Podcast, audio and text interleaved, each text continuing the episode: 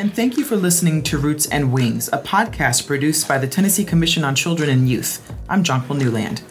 The 113th Tennessee General Assembly ended this year on April 21st, and this year was a very active legislative session with policymakers making local, state, and national headlines on more than one occasion.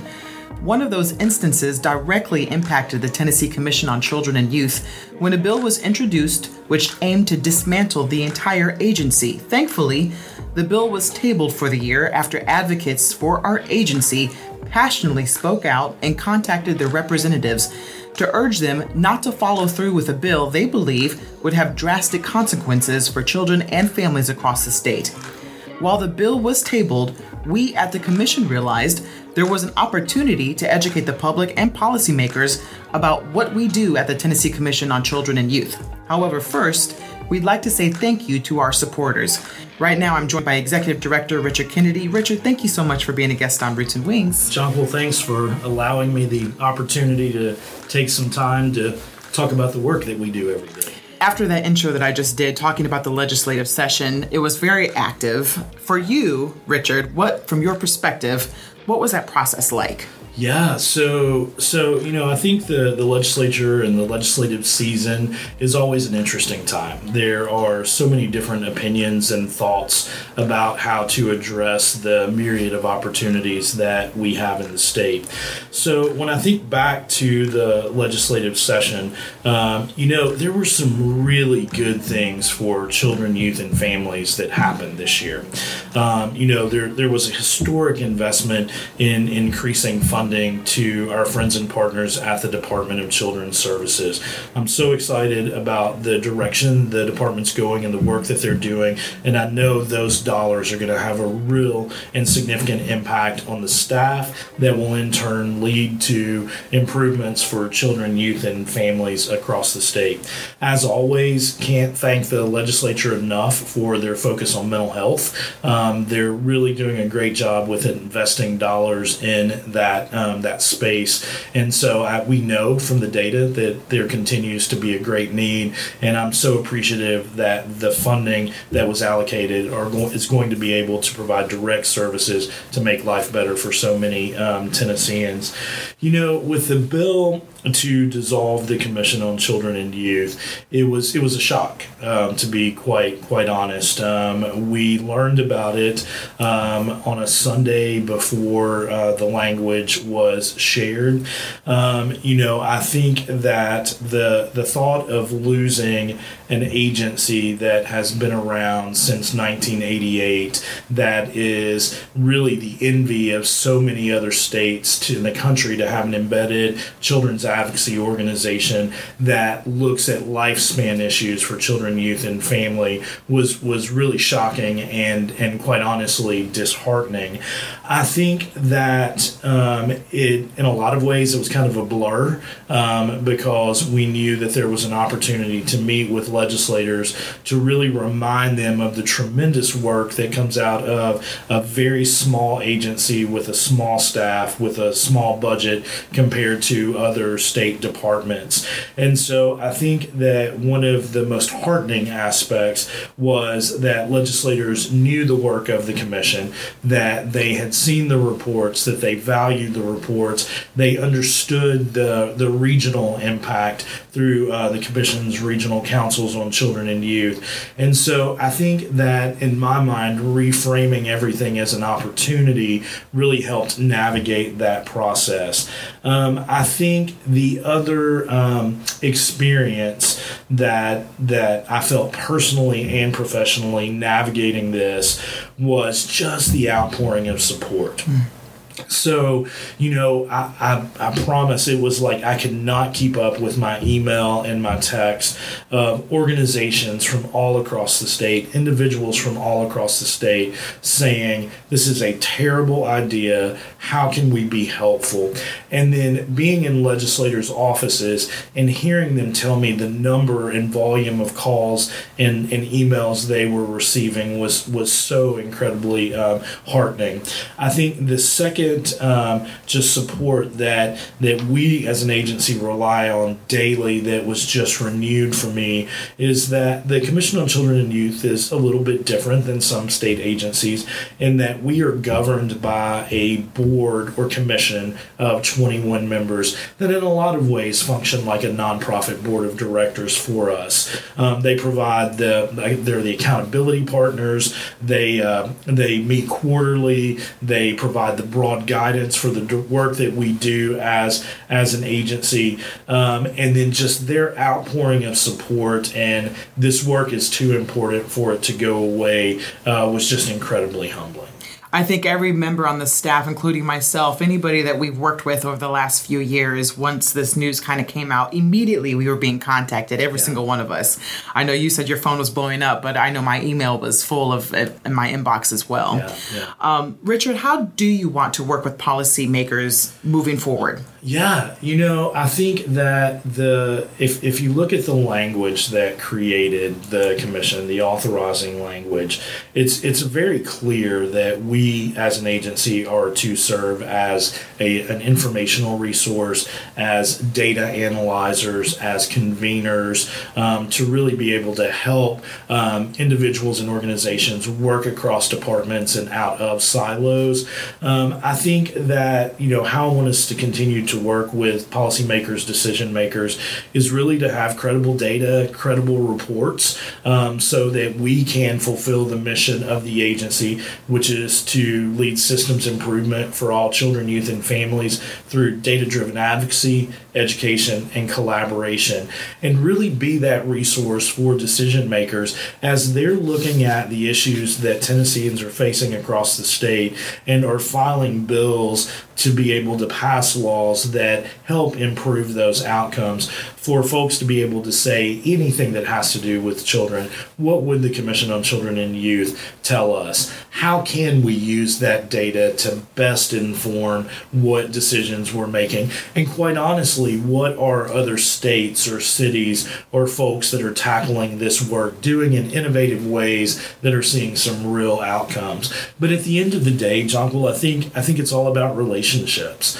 I think it's, you know, when policymakers have the opportunity opportunity to attend legislative events in each of the regional councils across the state, and they see the advocates in that room and feel the passion for the topics and learn more about what's happening in those communities. Um, you know, I, th- I think it's just getting policymakers providing that space for them to have that opportunity to continue to interact with children's advocates and to use the data and the resources that are data driven to be able to inform the work that they do. Well said, Richard. Uh, you mentioned this a little bit already, but in just regards to the outpouring of support that uh, you had felt and seen. But personally, as yeah. someone who's been with the commission for as long as you have, yeah. what did that truly feel like? Yeah, you know, that's a that's a really good question. So I think that, you know, working with the agency, those of us that are in central office, those of us that are in the field uh, across the state, we know the work that we do has impact we know that that people who participate in the regional councils rely on that cutting edge, modern, um, you know, uh, learning opportunities. We know that through our youth justice work, we have great relationships with juvenile courts and juvenile court judges and those folks who are working in the justice space. You know, we we know that through the councils that we coordinate and, and the reports that are issued from those councils, we know that it's important. But I think being in Nashville being so focused on the work because I think that for all of our staff, I think that this work is more than just a job, it's a calling. And, you know, I often think and talk with our staff about if you weren't doing this job, what else would you do? And almost to the person, it's I would still work in children's advocacy some way. I'm wired in a way to make the world a better place. But to answer your question about what it meant to me personally, is it was a really good opportunity to kind of pull up, to be able to hear firsthand of how our work direct, directly impacts service providers and nonprofit organizations and individuals working in faith communities in a way that, quite honestly, was was um, refreshing, rewarding, and, and so so needed. You know, I, I can't tell you the number of people that said, you know, without the kids count work, I wouldn't have the data to be able to apply for grants to be able to bring funding into my community to be able to help address the challenges that we have. To folks saying we've used that kids count data and we've brought in millions of dollars to our community. To folks who are part of our regional councils saying, you know, we live in a rural part of the state and, you know, we have to have ethics trainings for our licensure, things like that. And if it were not for the regional councils, we wouldn't have an opportunity to uh, to be able to have access to to that information. So it was very very rewarding. I think the for me it was it was almost like a, um, like a I don't want to say refocusing, um, but it was almost kind of a kind of a, a sharpening of tools. You know what? Um, this work is important. The products of this office are important. The relationships are important. The convening to bring people out of silos is so so important to making life better for kids and families, and that's what we all want. Thank you so much for that, Richard in the next year, um, we are going to be going, and I say we, meaning the Tennessee Commission on Children and Youth, we will be going through our sunset hearing. Yeah. Um, and that could be that could put us on a path in, in any kind of direction. Hopefully, sure. we'll stay steadfast where we're at. What are your feelings on that? Yeah, you know, I think uh, like like any um, state entity, um, every agency organization has to go through a, a scheduled sunset um, hearing, and that's really an opportunity for us as leaders in, of the agency to sit before the members of the legislature who serve on the government operations committees to really make the decision to look at is the body meeting its requirements? Is it functioning in the way that can show that um, demonstrable um, um, outcomes? And really ultimately is it with our case is it improving the life of children and families in tennessee? And so so it's an opportunity that's always a, a little nerve-wracking because you know you want to be able to share a whole lot of information in a, a pretty finite amount of time. Um, you know leading the organization and with our leadership team you know we we want to be the absolute best agency that we can be. You know, we are accountable to the 21 members of the commission. We are accountable to the members of the General Assembly. Um, we are accountable through, you know, the comptroller's office, comptroller's office audits of the the work that we do. Um, and and quite honestly, it'll be a really good opportunity to highlight the work, the efficacy, and the efficiency of of the commission. So um, that hearing has not been scheduled yet. Um, it is likely to be late summer, early fall, um, but it also um, will give us an opportunity to be able to really put together the types of reports or a type of expanded annual report to really be able to show the impact of the, the work of the agency and I look forward to um, to seeing how that goes as well. I know this is a our first episode of a series that we're doing here at the Tennessee Commission on Children and Youth to, to really educate folks about what we do and our work that we do. Um, but, Richard, what would you like people to know specifically?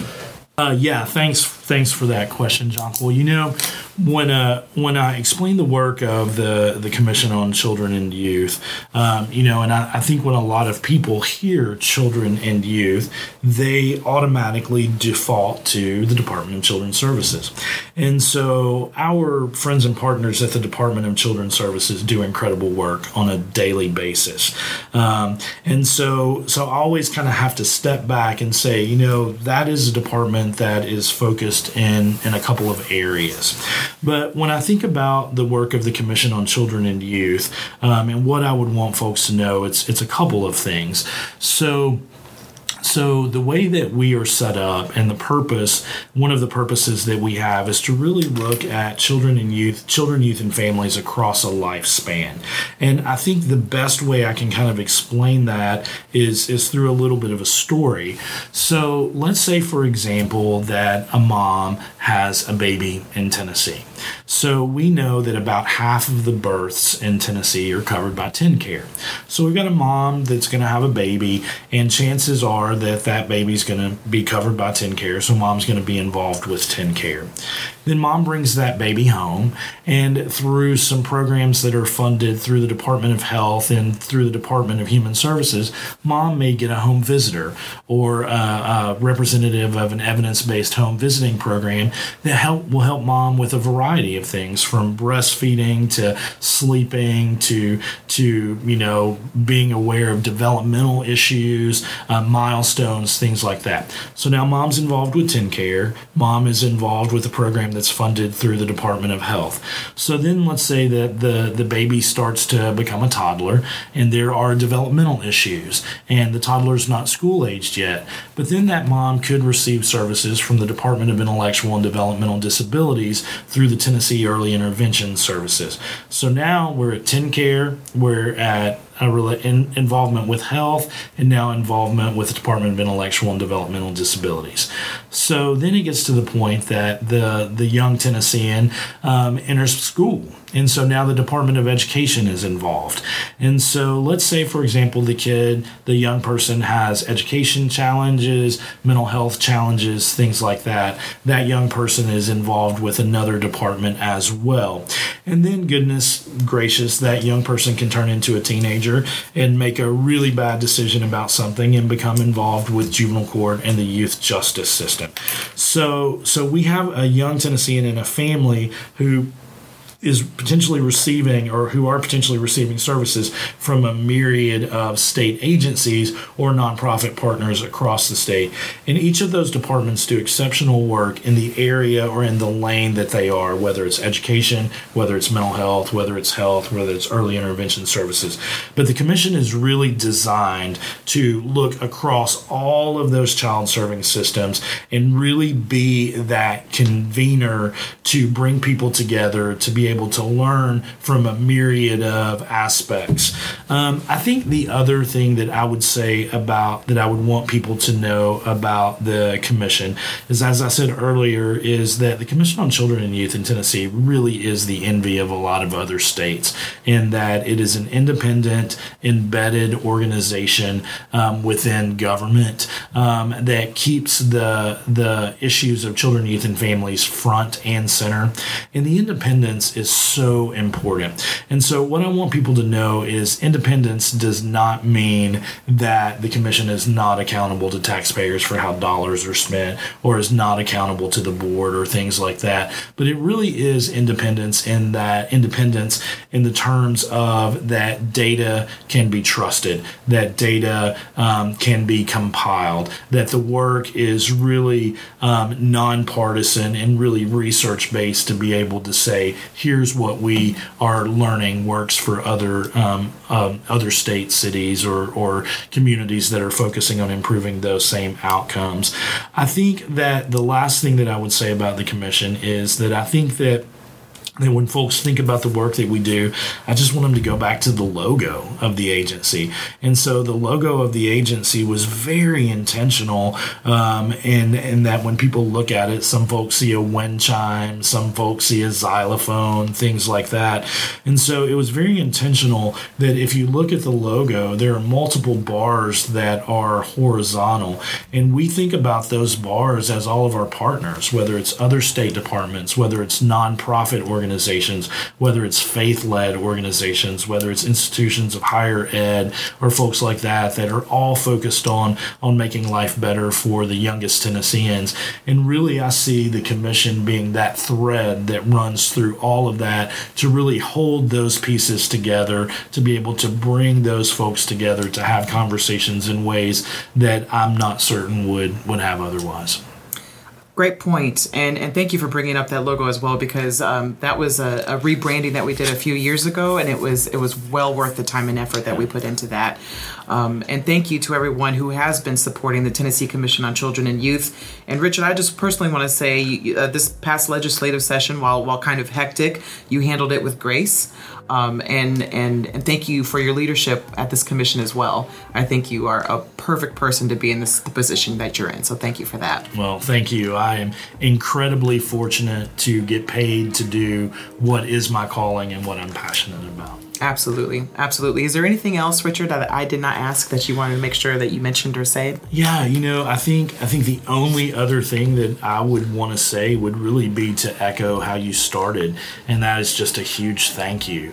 Um, you know, as we said and discussed, the outpouring of support was just overwhelming, and I want to thank the folks who took the time to send an email, who took the time to send a letter, who took the time to send a text to you know say hang in there. This work is too important. And uh, that just uh, you know i think it's a great example of citizen engagement in the legislative process. And so um, i just i know folks have limited time but taking the time to use their voice to say this is too important to lose i just won't ever be able to thank those folks enough Absolutely. I'm sure this will help get that message out as well. Uh, thank you, Richard, and thank you to our listeners. This has been another episode of Roots and Wings. I'm Jonquil Newland.